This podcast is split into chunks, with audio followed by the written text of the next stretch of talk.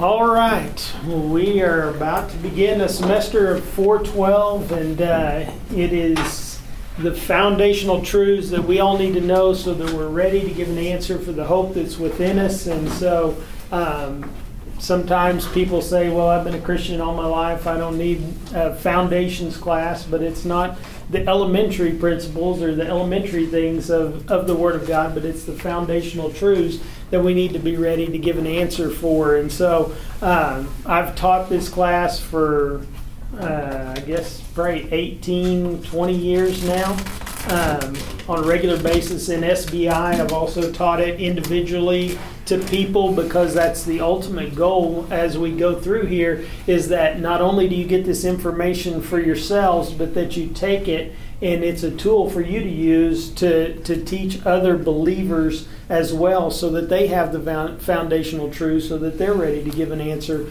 for the hope that's within them. But um, it's a great class got some great information and we'll look at that and kind of get an overview of the class and everything before we get started this morning or this afternoon this evening whatever it is whatever time of day. Um, but um, so we got a lot to do um, with with that, and then also going through the first lesson. And so um, most of the time the classes are a little bit smaller, and so we kind of go around the room and introduce ourselves to each other. But since we have so many in here this time, uh, you know, we may just need to play change it up as we go through and uh, sit by different people as we go through the semester and kind of get to know people. But uh, I am Bryan James, and I'm the executive pastor here at Stillwater Bible Church, and uh, haven't been. We're almost to our 10 year anniversary um, that is coming up in September.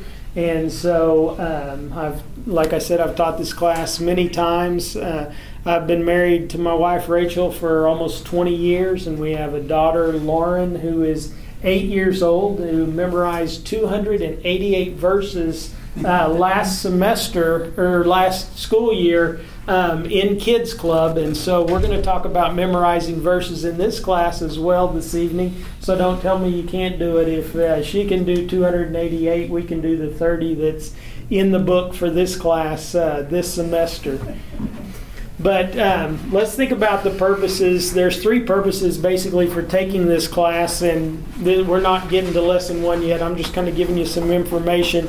But um, one purpose is to gain an understanding of biblical truths. We want to understand biblical truths, the truths that are foundational, that are found in the Bible. We want to grow in fellowship with one another, um, get to know the people that are around you, and some different people that you probably don't see on Sunday mornings. And so we want to have fellowship with one another, and we'll um, throughout here take some prayer requests and pray for one another as we go through, and then be able to teach these truths and principles from God's Word to others.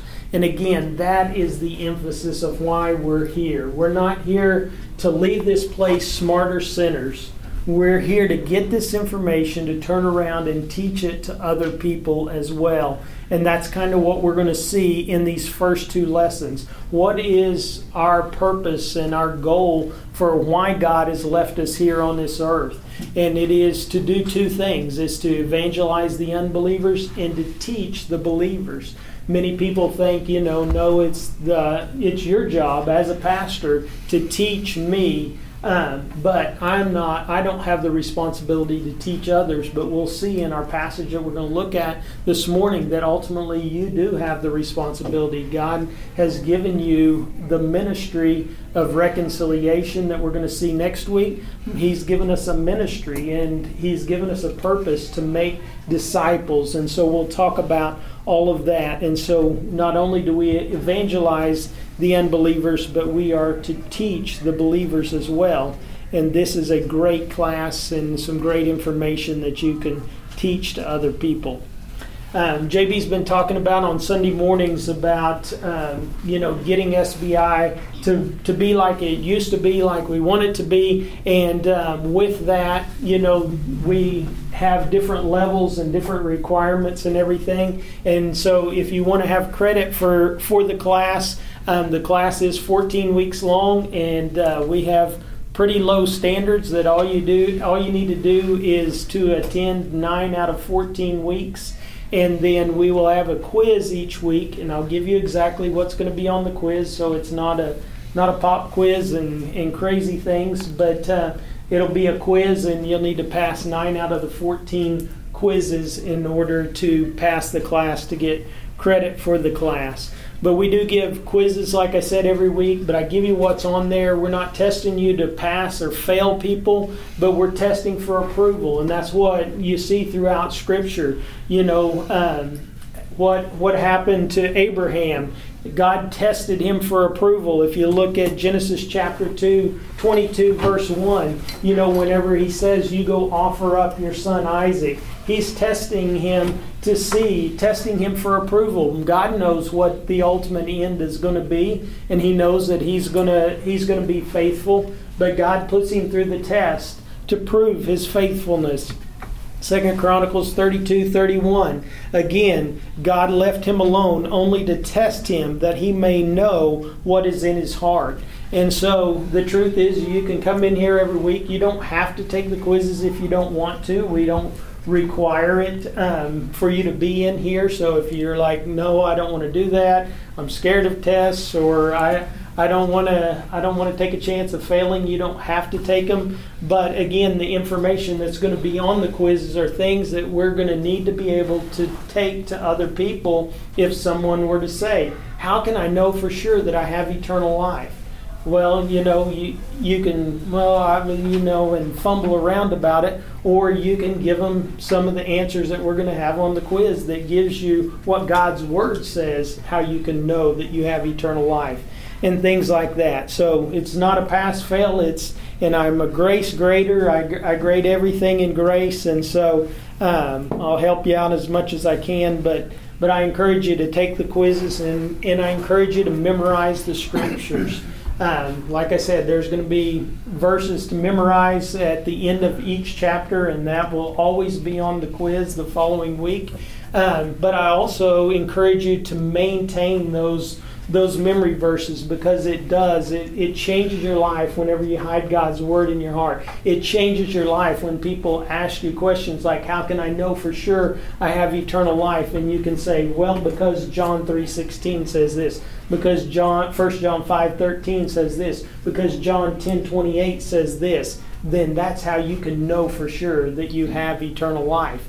And rather than saying, well, you know, I heard a pastor once say, or, well, you know, my thought on that is this, that, or the other, having scripture to back that up is amazing and it changes the way that people look at you.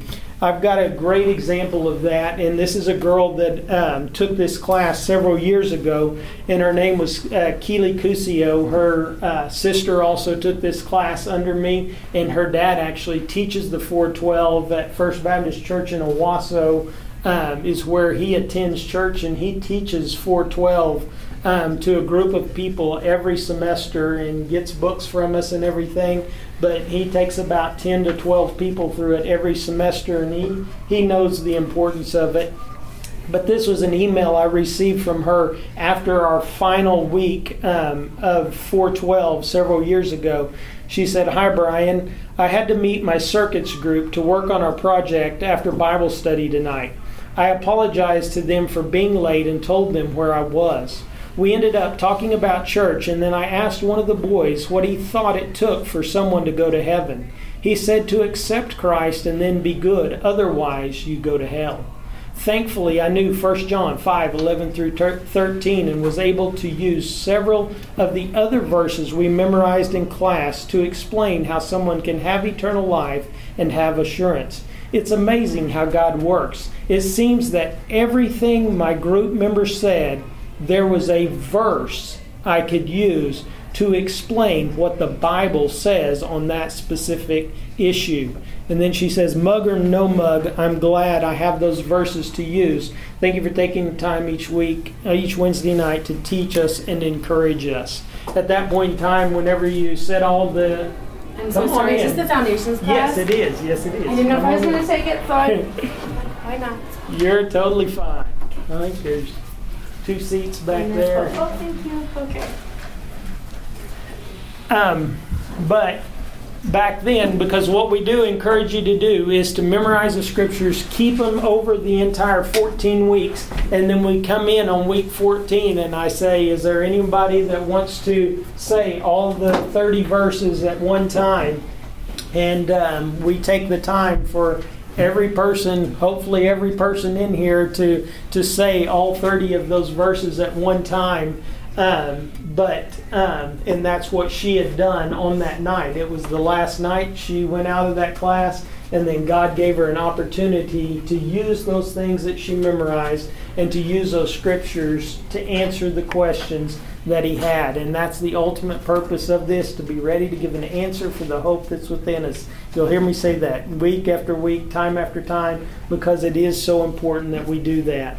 So come to class, pay attention, ask questions. Um, you know, like they say, there's no no dumb questions um, to be asked. Take notes. I'm going to give you a lot of verse references um, as we go through there. I encourage you to write those down because if you do turn around and teach this to someone else later on, it's great to have those verse references to go back to. Um, so I encourage you to write those down. If I go too fast, say, "Hey, what was what was that verse?" Because sometimes I get excited and I just kind of move on. I taught JB how to talk so fast, so uh, you know. But uh, anyway, that's our goals. Anybody got any comments, questions before we get started? All right, if you want to turn to page five, I think it is in your book, and we'll just kind of look at an overview of what we're going to do as we go through this semester. The first two weeks, we're just going to look at our goals and our purposes.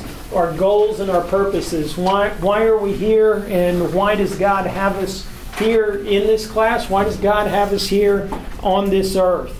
Then we're going to talk about the gospel message what is the gospel message? What is not the gospel message? So many times, whenever we go through this, people think that they know what the gospel is, they know the response, they know the offer, but as we go through there, they realize that um, they don't they don't have all the answers that they thought that they did have. And so we'll look at that. And then we're going to see how to present the gospel. And we, we give you four different methods that you can use in order to present the gospel to, to other people. And one of those that we'll look at um, is simply John 3:16, just using the one verse method and just going to that verse to share the gospel with people. Another one that I really like is um, we're going to learn to write out our testimony, our salvation testimony, and we'll talk more about that whenever we get there. But how can you talk to someone um, and tell them how they can have eternal life using your story of how you come to believe in Jesus Christ for eternal life and it's a it's a powerful method and it's great to use for friends and family members that sometimes we're like you know i'm just scared i don't want to talk to them i don't want to pull out the bible and show them all these verses but we can use our story and um, our friends and family members are always willing to listen to our stories that we that we have, and we'll talk about doing that. Then we're going to see the security of salvation. We're going to see that all believers are secure in Christ, but not all believers have the assurance of their salvation. What's the difference between those two things? And how do we know for sure that we are secure in Christ?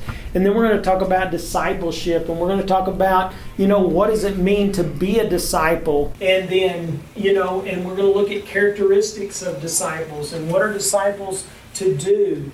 And then we're going to see how to study the Bible on our own. And so we'll look at a, a passage of Scripture and break it down to a verse of Scripture and see how do we study the Bible on our own. And then we'll finish with a lesson on prayer and quiet time. So, a lot of information, a lot of good stuff um, as we go through here. And like I said, I love this class and I'm excited to teach it, and I hope you guys are as excited as I am. So, let's begin by going to the Lord in prayer, and then we'll get into lesson number one. Heavenly Father, we thank you for today, and we thank you for this time together, and we thank you um, for this semester, and we look forward to what you're going to do in each and every one of our lives as we go through this semester and uh, how you're going to change our lives to be more like our Savior Jesus Christ, and how um, you're going to use us uh, not only here but as we scatter out into this community to to be lights for you and. Uh, God, we just thank you most of all for your Son, Jesus Christ, and uh, he willingly left the glories of heaven, died on the cross, paying for sin, arose from the grave to conquer death, so that whoever would simply believe in him would have eternal life. We just ask all this in Jesus' name we pray. Amen. All right, well, if you want to, turn in your Bibles to Ephesians chapter 4. Ephesians chapter 4. First question in your book is why are these groups called 412? And it's based off of Ephesians chapter 412 as it gives us our purpose of what, what it is that we are to do as believers in Christ. And so, looking back to Ephesians chapter 4, beginning at verse 11 and going through verse 12, it says, And he gave some as apostles, and some as prophets, and some as evangelists, and some as pastors and teachers, for the equipping of the saints, for the work of service, to the building up of the body of Christ. And so, in, in verse 11, we see spiritual gifts. The things that you see in there are, are just a few of the spiritual gifts that we have or that people have. And those spiritual gifts are given for a purpose. And we see the three aspects of what that purpose is in verse 12. And the three key things that we see there is A, we are to equip the saints. We are to equip the saints. We are to equip the believers. And we're going to equip them to do three things know, apply, and teach. And that's what we're going to break it down here in just a minute to look at. So we're going to equip the saints to be, do the ministry. To do the ministry. And we're going to talk about what that ministry is. And then C, to build up the body. To build up the body. And we're going to see that the, we want to build up the body both spiritually and numerically. So we want to use our gifts to touch lives for Christ in these three areas. So let's look at the details of this. So, first off, we're going to equip the saints. So, we want to equip the believers. And we're going to equip the believers to do three things. And, the, and we call it, we always do it this way and makes it easier to remember, but CAT.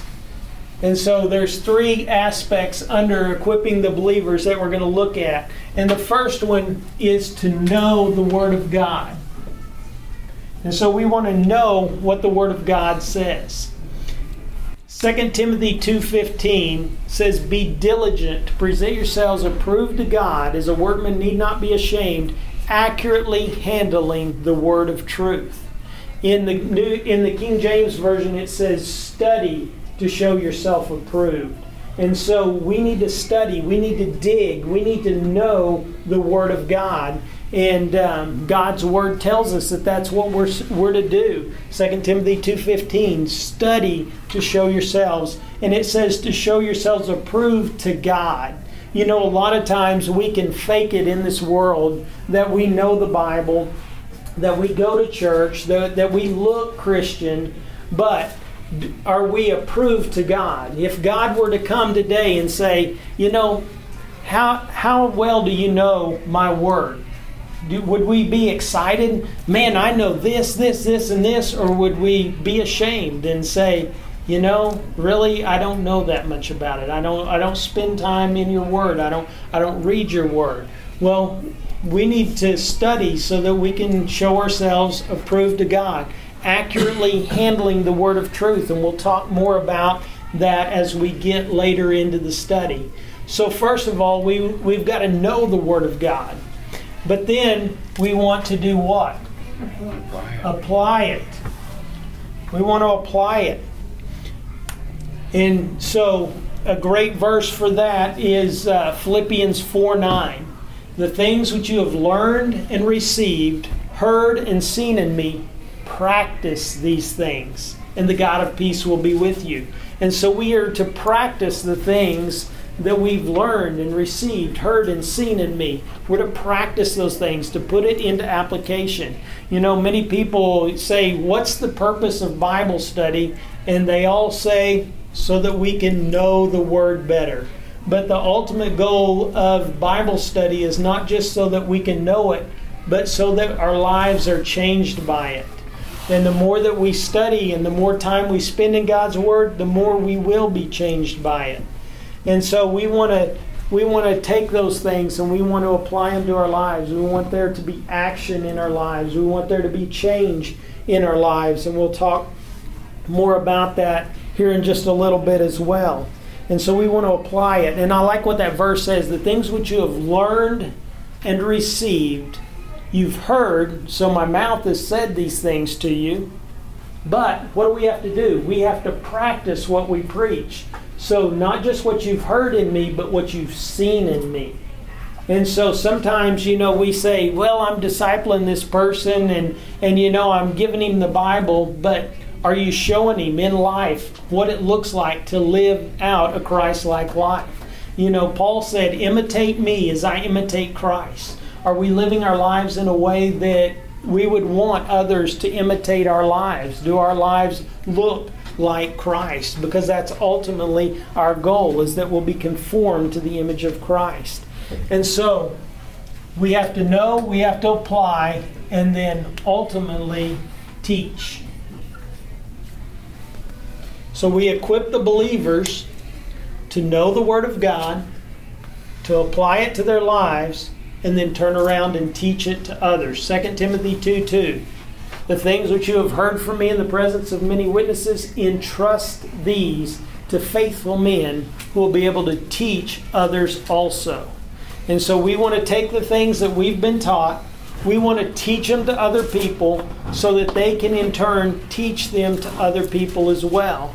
It's called the ministry of multiplication. We want to just take this. What if I teach all of you that are here today, and then each of you go out and you get a group of one, two, three people, you take it, teach them, then everyone in your group goes out and teaches it to two or three more people, then just think about how the word of God can spread and that's ultimately the goal and what we're what we're here for and what we want to do. So we're not here to leave as smarter sinners, we're here to know the word of God so that we our lives can be changed by it so that we can ultimately turn around and teach it to other people. Comments, questions? What was the verse you used for the first one? No. Um, 2 Timothy 2.15. Okay. Another good verse to write out there is 1 Peter 3.15, which is what I've been saying all the way through here, so that you're ready to give an answer for the hope that's within you. If you want to know God's Word, if you know God's Word, then you're ready to give that answer for the hope that's within you and then ultimately also Acts 17:11 where the, the Bereans are more noble-minded than those in Thessalonica for they examine the scriptures daily to see whether these things are so. You know, so many times they they go back or somebody goes back and says, "You know, my pastor said this," or "I heard a pastor on the radio say this." And so that's got to be the truth. But what we need to do is we need to go back like the Bereans did. We need to examine the scriptures and see if the things that are being taught are being taught in context and that that it is truth that is being taught because people can pull cherry pick verses out of out of the Bible and make them say whatever it is that they want so we have to look at context and so we'll talk more about that whenever we get to our lesson on Bible study and that was Second Peter three. 1 Peter three fifteen. Three fifteen. Uh-huh. Okay. And Acts seventeen eleven. All right. So we want to know, apply, and teach God's word. That's what equipping the believers. We equip the believers to do the ministry.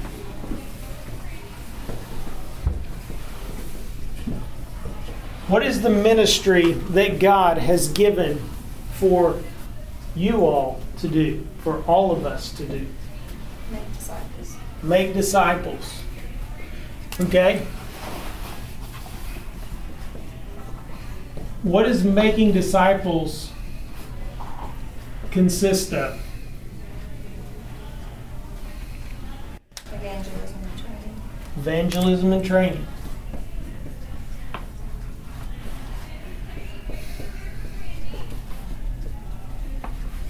Okay. So those are our our two things underneath that. What is our ministry? And our ministry is to make disciples. To make disciples. That's our ministry. If you look at Matthew 28, 18 through 20, Jesus goes to his disciples and he's he's getting ready to leave. It's not his final statement, but um, it's known as the Great Commission. And Jesus comes up and he says to his disciples that all power has been given to him in heaven and earth. He says, "Go therefore and make disciples." And so that's what he's commissioned them to do. That's what we're commissioned to do.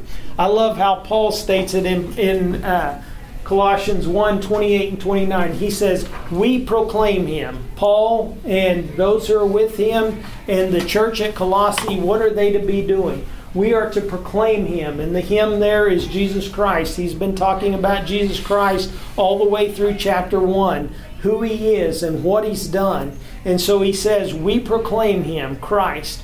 That's the evangelism. We proclaim Christ admonishing every man and teaching every man with all wisdom. Wisdom comes from the Word of God, and it's more than knowledge. Wisdom is knowledge plus application. So, teaching every man with all wisdom, so that, purpose statement, so that we may present every man complete in Christ. And so we can't just evangelize people and they be complete in Christ. In order for them to be complete in Christ, we have to train them. We have to we have to train them in word and deed how to live like Christ. So that whenever we stand before the judgment seat of Christ, we're going to be rewarded. And not just for these people's lives that we led to Christ and that we trained, but the fountain and the flow that goes on from those people um, is what's coming out of there. And so our purpose is to make disciples, evangelism and training. So here's a little quiz before we get started. Evangelism. There's three parts to it that we say, but what what is what is evangelism? Just what is evangelism first? Sharing The gospel, Sharing the gospel with otherwise, sharing the gospel with unbelievers. Exactly right. Okay? So, what is the gospel? We all agree that we're supposed to share the gospel, right? Everybody agree with that? Anybody not agree? All right. So we all agree we're supposed to share the gospel. So what is the gospel? the good news of Jesus Christ. Good news of Jesus Christ, but more specifically, what is it? What are we going to tell somebody? Death, burial, and resurrection. Okay, so exactly right. So the gospel message um, is the death, the burial, and the resurrection. Okay? So if that's the gospel message, where would you find the gospel message? New Testament, 1 Corinthians 15, 3 through 4. 1 Corinthians 15, 3 through 4. That's correct. It's actually 1 through 8 is the whole the whole encaption of it all, but 1 Corinthians 15, 3 and 4 is where you get the nuts and bolts. And uh, we'll look at this a lot more in depth um, in, in lesson three. What is the gospel? What's not the gospel? What's the the response and stuff? But I just wanted to get some initial feed feedback of where are we. So the gospel message is the death, burial, and resurrections found in 1 Corinthians 15, 3 and 4. And so that's something that we should all know because this is the message that we all know that we're supposed to be sharing with people. We need to know what the message is, and we also need to know where it's found so that we can show people eh, or have it memorized, which we'll do as well, so that we're ready to give that answer for the hope that's within us. So we got a message, then we've got what we say is the response. So once you give them that message, how do you want them to respond? Believe. Receive Christ. Okay? So to believe, believe what? that Christ died for us. Then he rose again. Like he's our savior. Like he. he's Okay. got- Okay, so. yes.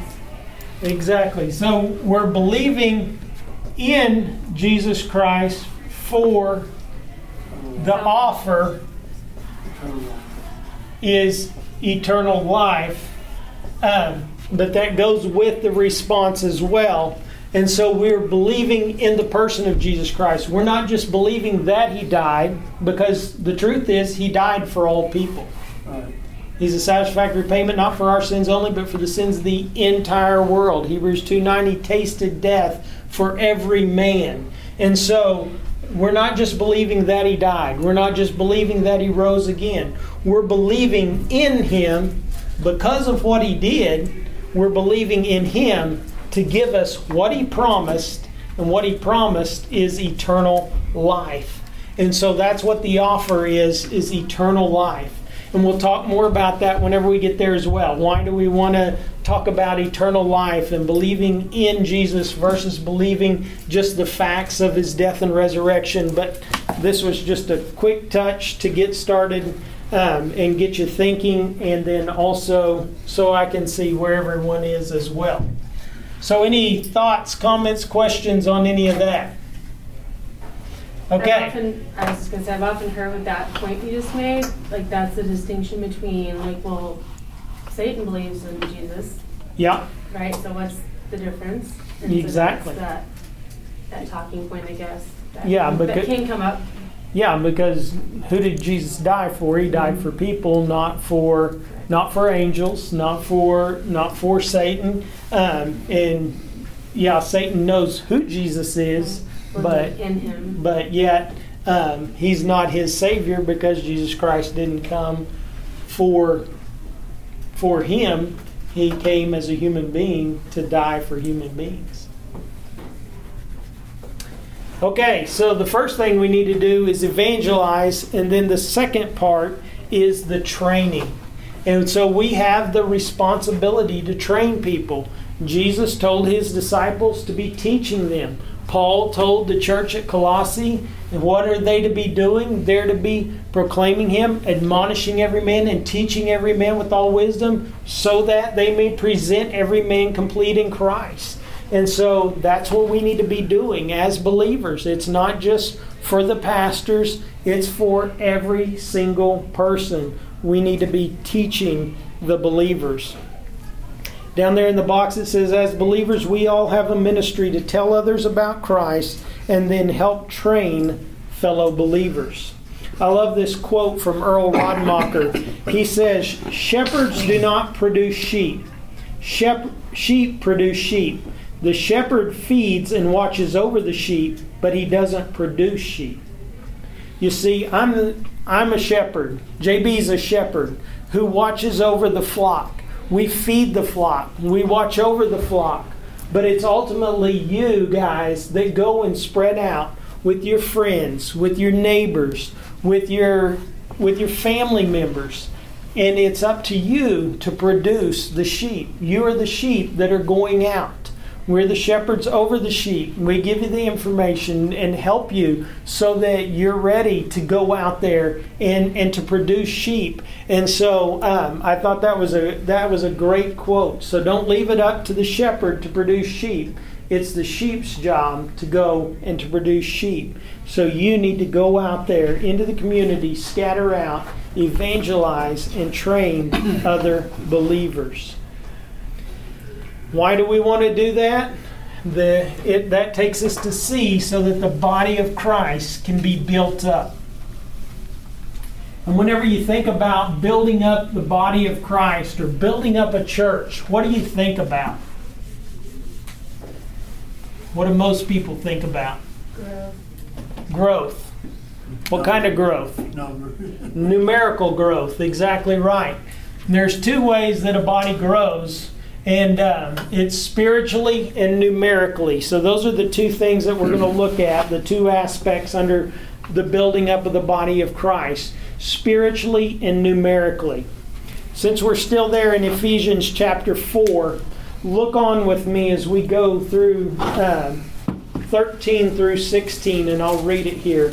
It says, back to verse 12 for the equipping of the saints for the work of service to the building up of the body of Christ until we all attain to the unity of faith and the knowledge of the Son of God, to a mature man, to the measure of stature which belongs to the fullness of Christ. As a result, we are no longer to be children, tossed here and there by the waves, carried about by every wind of doctrine, by the trickery of men, by craftiness and deceitful scheming. But speaking the truth in love, we are to grow up in all aspects unto Him who is the head, even Christ, from whom the whole body, being fitted and held together by what every joint supplies, according to the proper working of each individual part, causes the growth of the body for the building up of itself in love.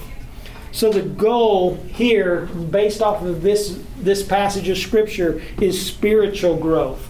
We want spiritual growth in the body. And so, in order for spiritual growth to happen, then believers need to be training other believers. We need to be, be looking for someone who is younger than us that in, in the faith that we can that we can teach someone that's not as mature as we are because age doesn't matter um, you know there's there's younger people that can teach older people there's older people that can teach younger people um, that your physical age is irrelevant, but your spiritual maturity makes a difference. And so we want to be training people, growing them up, and bringing them to spiritual maturity. And that's what Ephesians 4:13 says: unity of faith and maturity.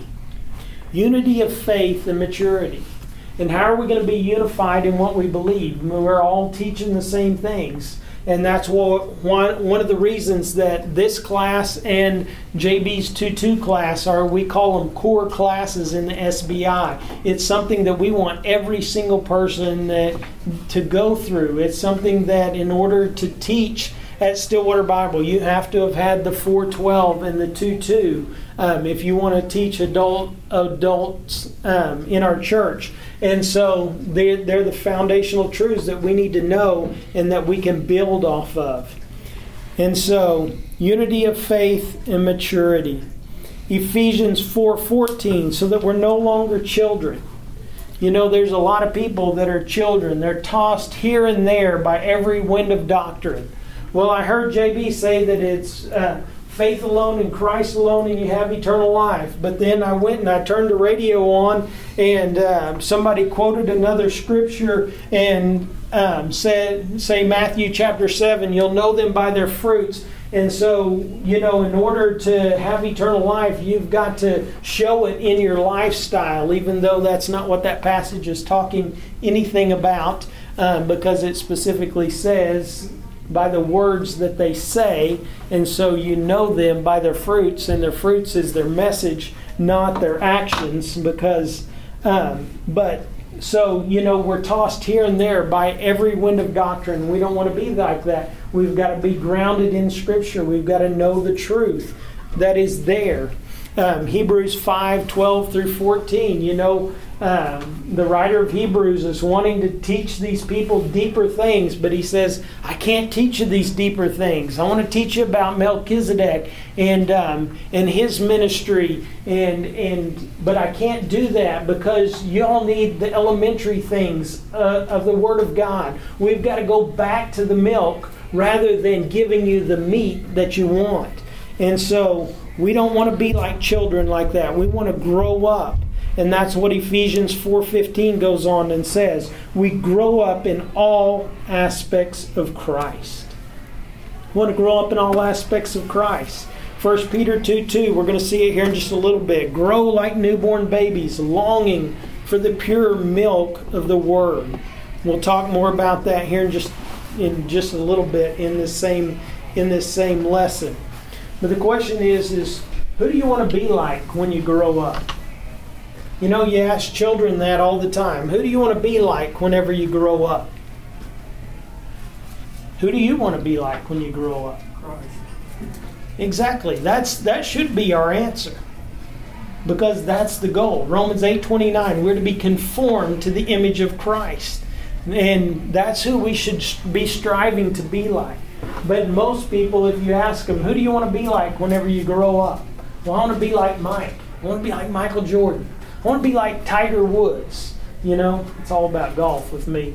Um, but you know, they that's who we always think about, and we're always thinking from a worldly perspective. But how often do we think on a godly perspective? Who do I ultimately want to be like? And if I want to be like Christ, then what do I need to do? I need to spend time in His Word. I need to spend time with people who want to be like Christ. And so it matters how we spend our time and who we spend our time with and what we spend our time reading. And so we want to grow up in all aspects into Christ. So that's spiritual growth, and that's the key that we find in this passage. But what's what's naturally going to happen if we're going out and doing the ministry? We're evangelizing and we're training. What should happen in the church?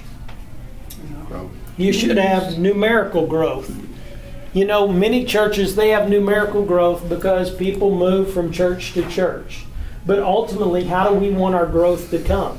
We want our growth to come because we're going out there into the world and reaching out, looking at those people who are around us who've never believed in Jesus Christ for eternal life. We give them the message. They believe in Christ for eternal life, and their life is changed. We invite them to church and make them uh, a part of the body with us. And so you have numerical growth.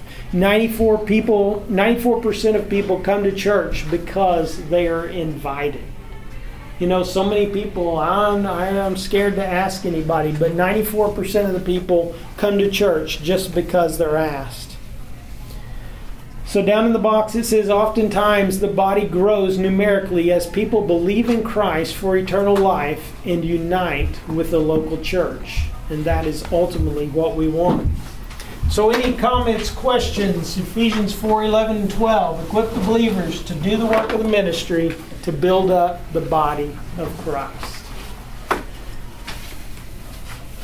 All right. Well, what are our four basic goals for this group? This is where I'm glad I'm here and you're there because there's a lot of writing here in these next four. A is that the believer will grow as a Christian that the believer will grow as a Christian. And so that's what we were talking about. We want to know the Word of God so that we can grow. And so the believer will grow as a Christian. B is the believer will have fellowship with believers. The believer will have fellowship with believers. And again, originally this study was written not to teach to a big group of, of people like we're doing uh, this semester, but it's made for you and me and anyone to take and sit down with one person, two people, three people, and so that we can do life together and also study the Word of God together. And so we want to fellowship with believers. C is that the believer will be accountable to fellow believers. The believer will be accountable to fellow believers. And then D is the believer will be trained to disciple others in the body. That the believer will be trained to disciple others in the body. So let's look at these four goals in more detail. A is growth. We want, we want us to grow. We've talked about it in Ephesians 4 uh, 13 through 16 there. But what is God's plan for the believer based off of Romans 8 29? Does anybody know what that verse says?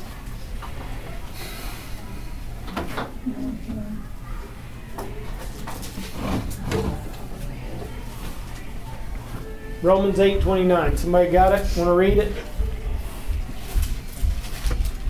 For those whom he foreknew, he also predestined to become conformed to the image of his Son, so that he would be the firstborn among many brothers. Okay? So the ultimate goal and God's plan for the believer is to become conformed to the image of Christ. To be conformed to the image of Christ. We want to be like Christ.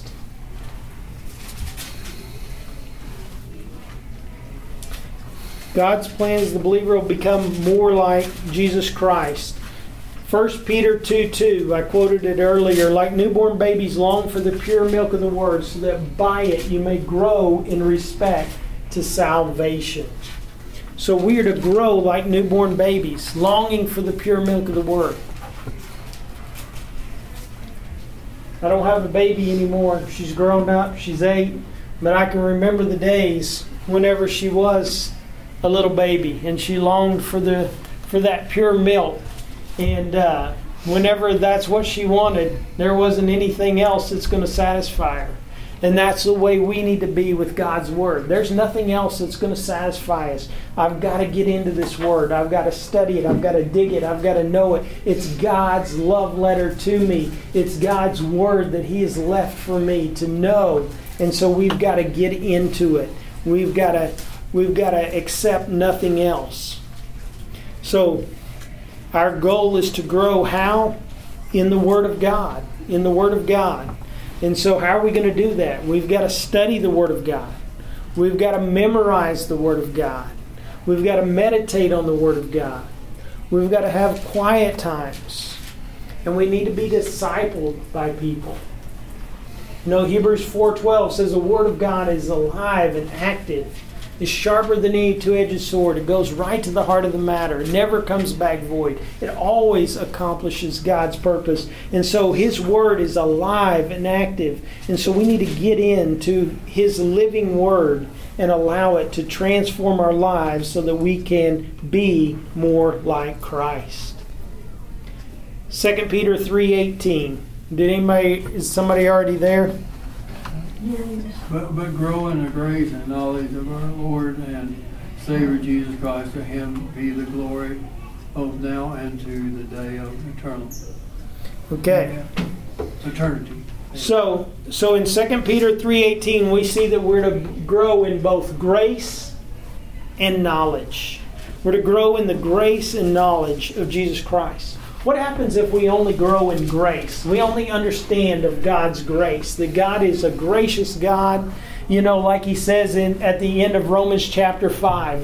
What does he say? If you sin, then what happens? Grace abounds. And if you sin more, then what does grace do? It superabounds. Grace is greater than all my sins. So, what if that's all we know about God? Then what does that allow us to do? Or what do, what do some people want to do? Keep sinning. Keep sinning. And you know what? That's the question that, that's asked in Romans 6 1. What shall we do then? Shall we continue in sin that grace may abound? And what does Paul say? May it never be.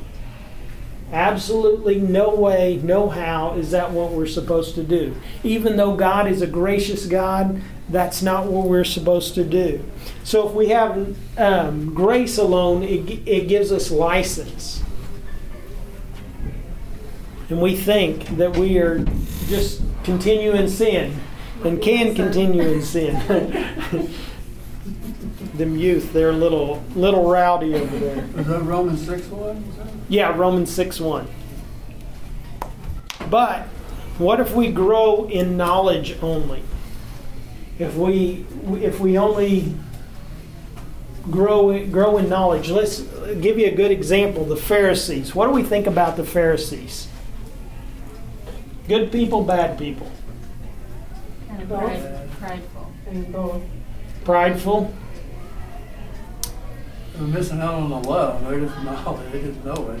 Exactly. They they they're so caught up in their knowledge, and um, they they know the law. They know the law inside and out, and they added to the law, and so they became what very legalistic. And so they grew in the knowledge of God, but they didn't grow in the grace of God. And so it made them very legalistic. So even though many times Pharisees get a bad rap, they were actually very knowledgeable in the Word of God.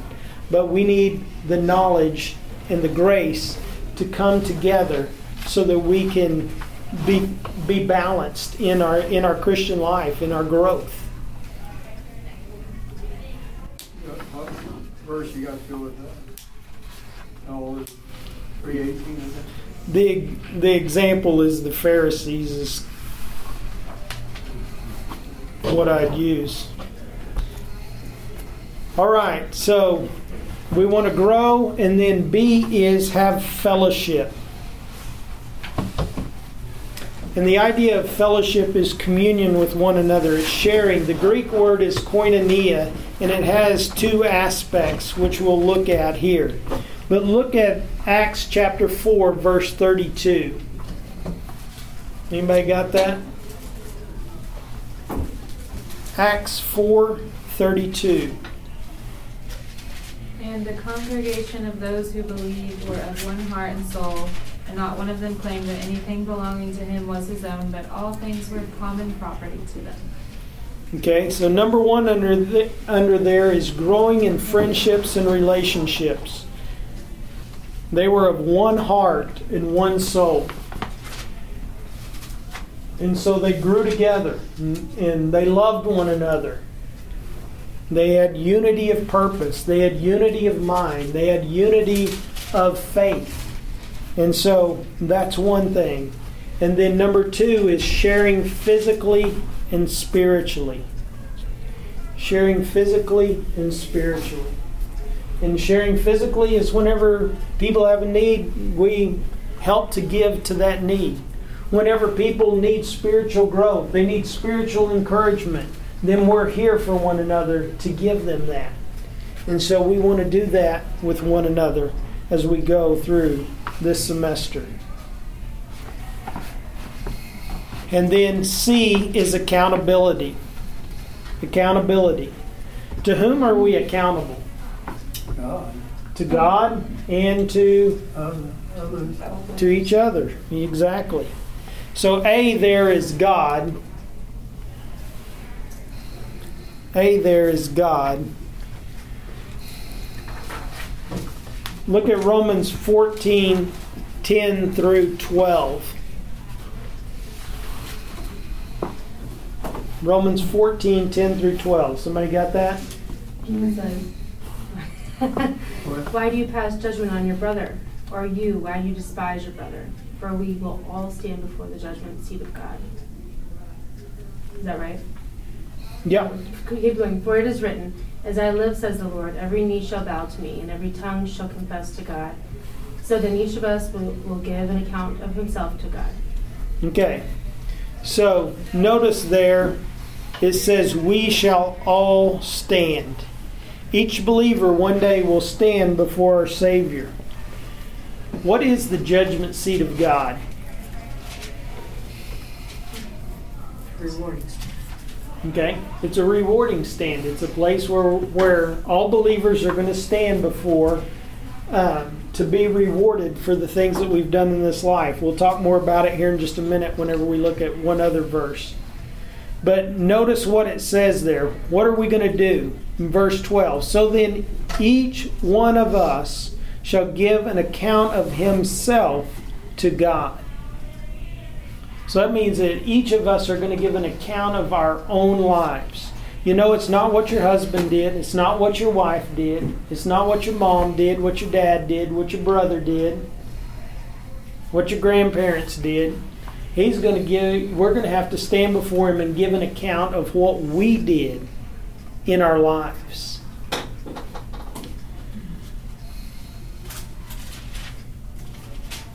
Let me ask you this. Whenever we give an account of our lives, what are, what are we going to give an account of? Your work. Your works. Anybody got any other thoughts, comments, questions? I thought we was going to count of the um, good things we did for people and stuff. Plus, I don't. We taught we're not, that we don't do an account of our sins. We get rid of our sins. Exactly. You nailed it. Nailed it on the head. That's what I was looking for. Because that's what so many people think. I'm going to stand before God and give an account of myself to God. And so that means that I'm going to have to stand before Him and and give an account for all the sins that I've done in my life. But we're not going to have to do that. We're going to we're to stand before him for the things that we've done on this earth. 2 Corinthians 5:10 is the next verse there. Therefore, each one of us will give an account of themselves for the things we have done in this life, whether good, and in the in the NASB it says good or bad. But that word bad, if you have your Bible open, I'd mark that out and I'd put the word worthless there. Because the word that's used there is like for a banana. A banana that's rotten um, is a worthless banana.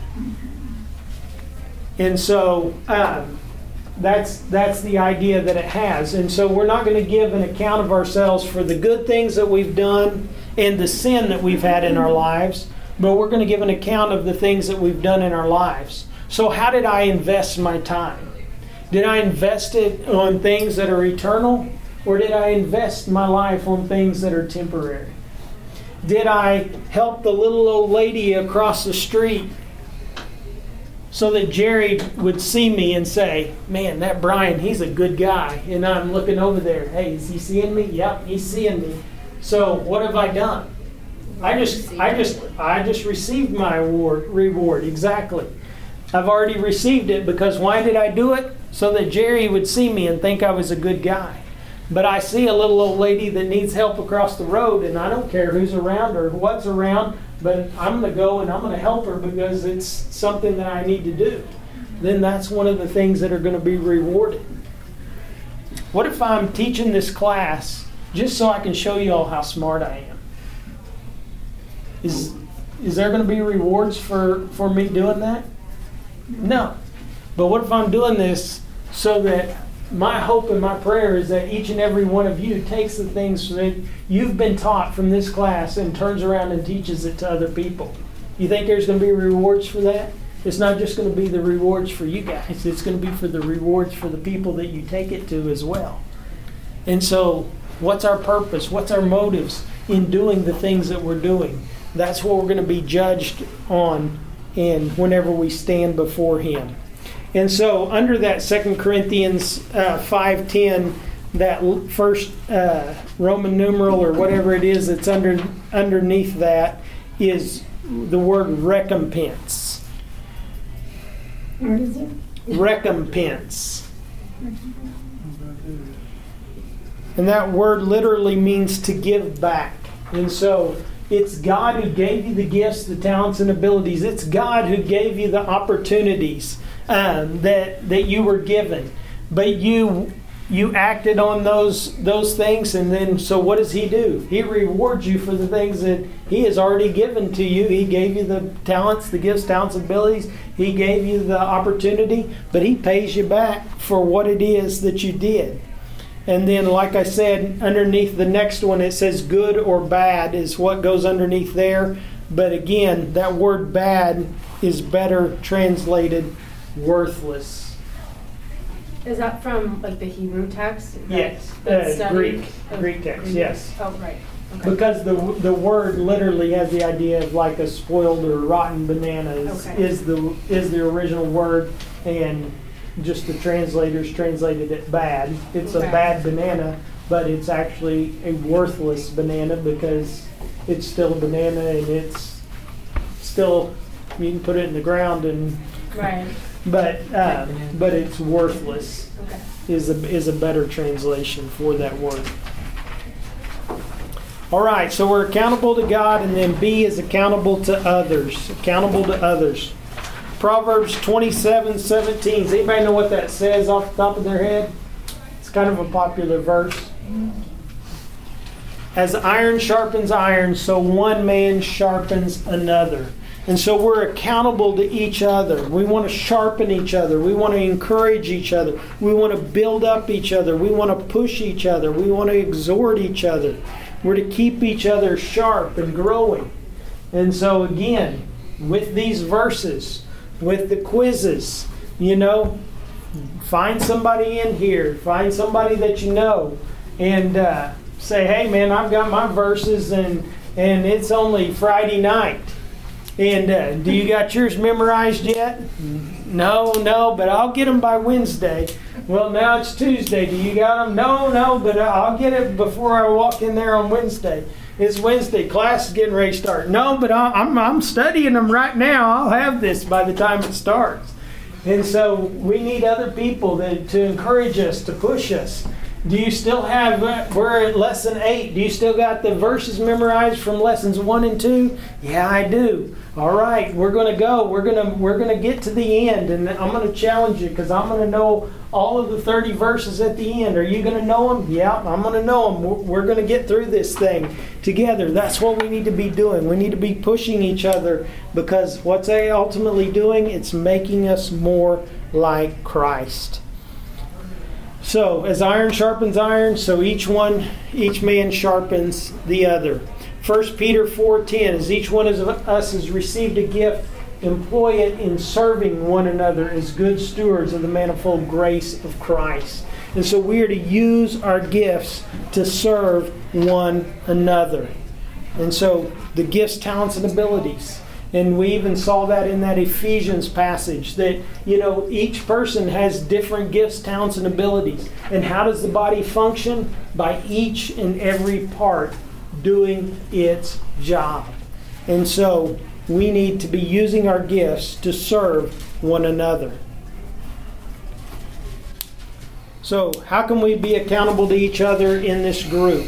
A is be on time. Be on time. If you're not going to be on time, let us know. Got it. Check. B, let the group know when you'll miss. So if you're going to miss, let us know. I don't know if I want to do that. Never mind.